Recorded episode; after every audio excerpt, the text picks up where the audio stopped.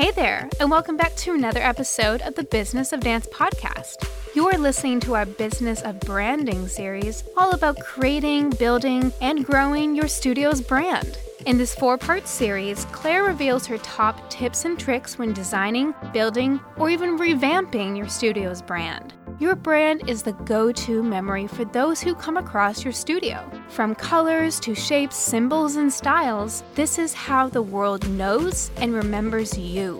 It is the bat symbol of your studio, so why not make it as beautiful and memorable as your amazing business? Now, let's dive into the show so you can get started to branding your business for success.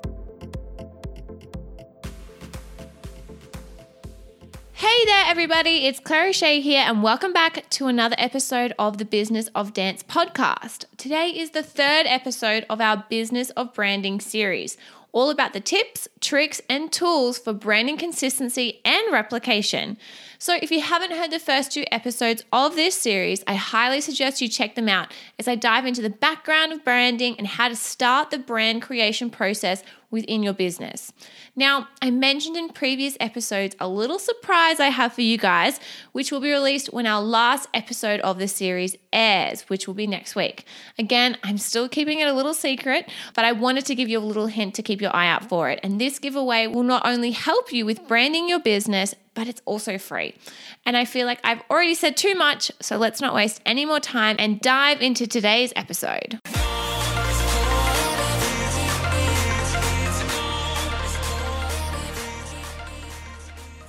So, today's episode is all about branding consistency, and this means really utilizing the services that we have available to us to really create a consistent brand that we sort of show to our clients, that is seen on our social media, that's on our website, you know, the physical products that we give to our clients or potential clients, as well as the way that we talk and act in the community.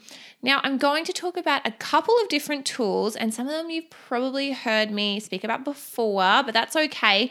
So, Canva. My one true love, other than Trello. Sorry, Trello. Uh, but I have mentioned this in previous episodes when designing and creating your brand, as it is such a great tool, and that is the program called Canva. And for those of you who don't know what Canva is, it's a bit of a shock because I've said it about 17 times in the last few weeks, but that is okay. If you're new, welcome. But Canva is a business and branding website where you can create a variety of different graphics.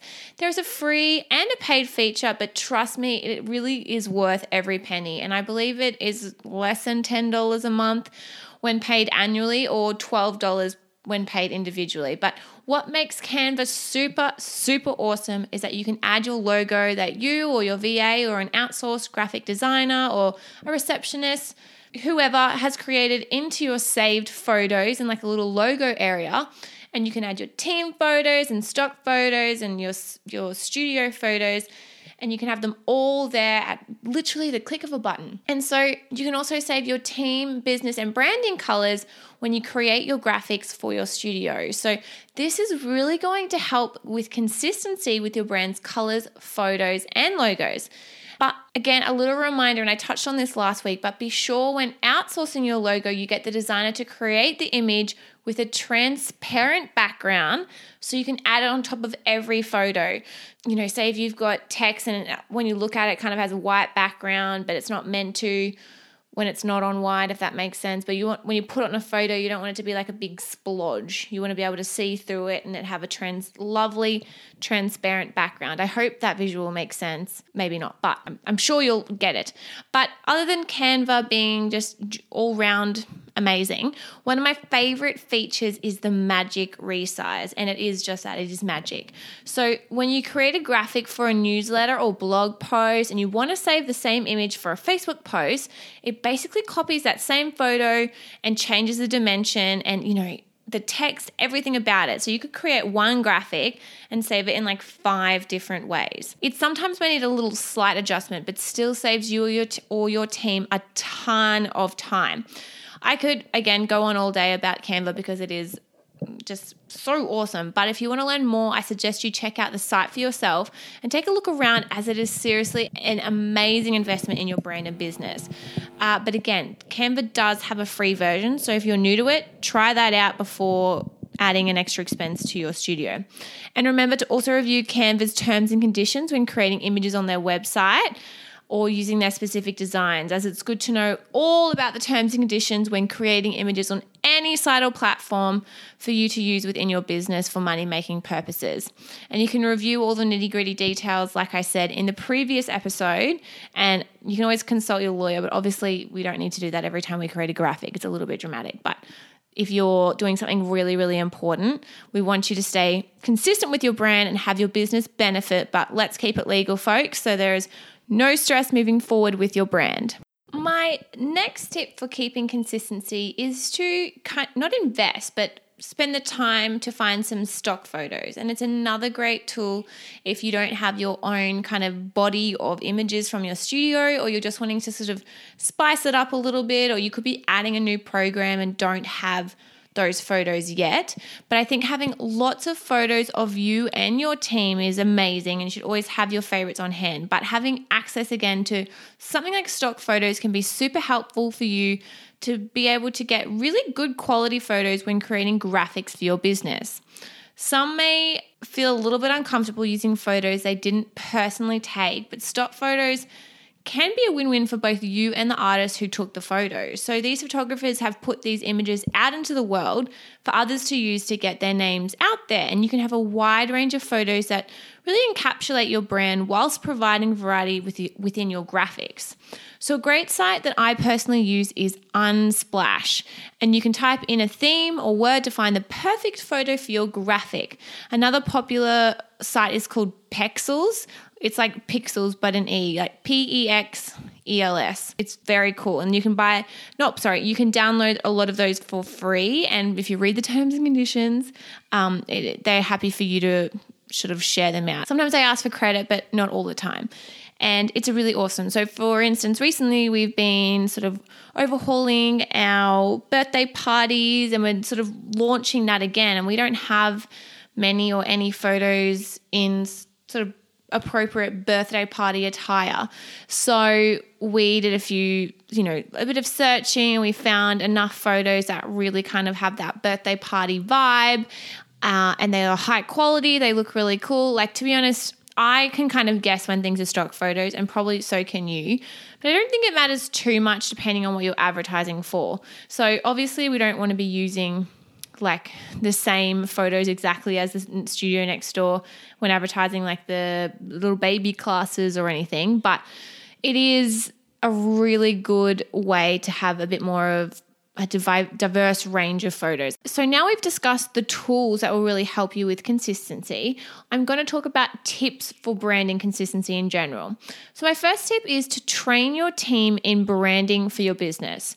So when hiring your admin, your teachers, your VA, a website manager, a social media manager, graphic designer, the sky's the limit, whoever you hire, educate them on your brand. So you need to educate them on the theme, the feel, and the objective of not only your studio, but brand. And that includes the language that you use, as well as the colors, the logo, and you can find all, this info again, whether you use it on Canva or on another designing program that you have.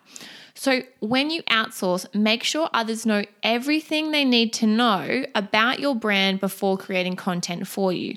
That way, you know that everyone's on the same page and you're more likely to end up feeling really happy with the work that was delivered and it's going to align and be consistent with the message you've been putting out previously. So, within the last hmm, 3 months or so, one of my teachers has come on board as my social media manager for the studio, which has been fantastic.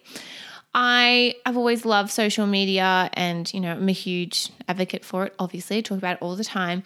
But I found after doing my studios for, you know, quite a few years, I was just not as passionate about it anymore. And I just, I didn't feel like I was doing a good enough job for my own studio. I love, um, isn't it funny how we love doing things for other people, but sometimes it's a bit tricky to do it for ourselves. But basically, I had noticed she had really amazing content on her own Instagram and Facebook, and I just loved the way that she spoke and engaged with her followers. And so when I asked if she'd be interested in kind of coming on to sort of take more of that stuff on, she was pumped. And so it was a really easy transition then for me to teach her all about Canva. We went to a social media marketing sort of what like a workshop together. We talked about the the the purpose of our social media. We talked about goals for the next quarter, as well as colors, the vibe we're trying to create, the feeling, type of the language that we use. And then we started getting into a bit more strategy behind, you know, hashtags and when to advertise classes, blah, blah, blah, all of that stuff. But it was really awesome because I have been so pleased with the work she's been putting out because we spent the time at the beginning meeting in person, going over different things. I showed her some different uh, Instagrams and Facebooks of other businesses that I really admired and really enjoyed the you know the fun energy that they shared. But if that's not your type of studio, you might have a very you might have a much more like strong ballet school and so you might have a more like regal approach to f- social media i'm making like a like a queen hand gesture as i say that but i don't mean it in like a snarky way. I just mean my studio is like a mix of hip hop and jazz, and it's all about sort of just being funky and edgy and groovy. So our colors and the language that we use represent that. But if you were maybe like the Queensland Ballet, it would not be appropriate for you to be like, yo, dudes, like let's hang out on the Instagram. So, you know, it's just kind of using the language to reflect what you're trying to get across. But essentially training your team members really, you know, before they start is a great way to ensure you're really happy with the results that they are putting out there as well. My next tip is to make sure your social consistency and branding consistency match. So, again, when creating Facebook ads, Instagram, or social campaigns, make sure your brand stays consistent within your posts. So, keep language consistent, like we said with the Yo Dudes, adding your logo to your photos to really make sure people are making that connection every single time. And this helps others know it's you right away and gets them excited about new content or new offers or you know a new class opening or a new, a new genre that you might have, which is awesome. And again, have a good base of photos of both you, your team, and your studio. So, along with having those stock photos that we spoke about earlier from other sources and photographers, having a handful of fantastic quality photos of you, the CEO or the business owner, your staff, and students is great for social graphics. And this ensures those who come across your studio find you on social media or they see a post that they remember you, what you look like, and can leave a positive memory. And so when they're likely to come into your studio, then in the future, they can make that connection pretty much straight away as they feel like they already know you, even though they haven't stepped foot in the studio. And this makes you seem approachable, real, and friendly to your community as a business owner in the area. Now, I've got last few extra branding consistency tricks to go over before we wrap up today's episode. But the first tip in this area is language. So again, we've touched on this before with the Yo Dudes incident, but I really encourage you to stay consistent with your language, not only with your text, but perhaps a slogan or a sign off in videos or posts. And this also goes along with your language in emails, newsletters, blog posts. So again, if you are a very formal type of studio, you would keep that formal language across the board, or whether you're more a relaxed type of studio, you would keep that language uh, consistent across, you know, invoices, newsletters, everything. Another thing to note is that email sign up should also stay consistent. So I suggest setting it up in your like footer, or you can set up an email signature in your different mailing sources, but have your name, your role, perhaps contact info, and a little something special you always say, like love or regards or kisses or whatever you deem however you sign off. I always say kind regards, but I think that's because my mum used to when I was little and now it's just a thing that I do. But, you know, on my emails to my coaching clients, I always say love. And like at the end of this podcast, I always say um, bye for now because it's just like a thing that I do. So, you know, you can kind of basically you want people to feel really content in knowing what's coming, basically.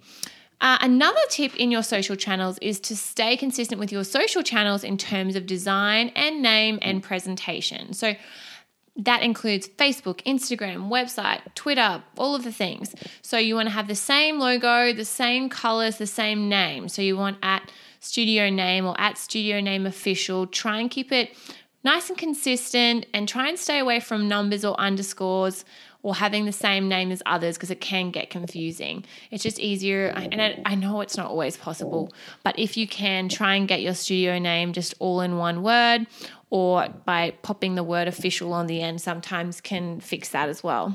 And lastly, my tip is to evolve. So be open and flexible with your brand. If you're not trademarking your logo or designs, you can change your logo over time if you wish, or get a new one created by a designer. So it might be time for a rebrand at your studio. Otherwise, having your brand evolve over time is a good thing. So, if you look at any successful brand, they grew, changed, and again evolved over time. It's amazing to stay consistent when choosing and sticking to your brand and you should do that. But don't be afraid to switch it up in the future based on new passions, new clients, and directions you wish to venture within your business. Stay consistent in where you're wanting to head, and you can always evolve over time. That's okay too. So, that is the end of today's episode, all about branding consistency. And there are so many things to consider when not only creating but staying consistent with your studio's brand. It can sometimes seem super overwhelming. But remember to take one thing at a time, outsource to others, get your team involved if you have some, and know that you are not alone. Again, if you haven't checked out my website, I have a heap of different coaching options, services, as well as free resources to help you get started in building, systemizing, or revamping your dream dance business. If this is something you'd be interested in learning more about when advancing your studio, just head over onto claireosheacoaching.com and you can find all of the info there.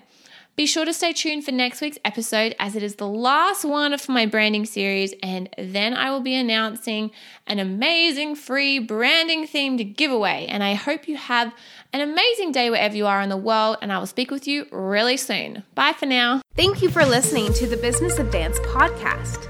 For show notes and other episodes, please go to businessofdance.net slash podcast. To learn more about Business of Dance and stay up to date with all the episode releases, as well as lots of extra studio tips and tricks, please like us on Facebook and follow us on Instagram. If you have any questions, topic suggestions, or wish to be a guest on the podcast, please contact us at podcast at businessofdance.net. We appreciate you taking the time to rate and review us on iTunes and wish you a great day. Stay tuned for next week's episode, and until then, keep dancing your way to the business you have always desired.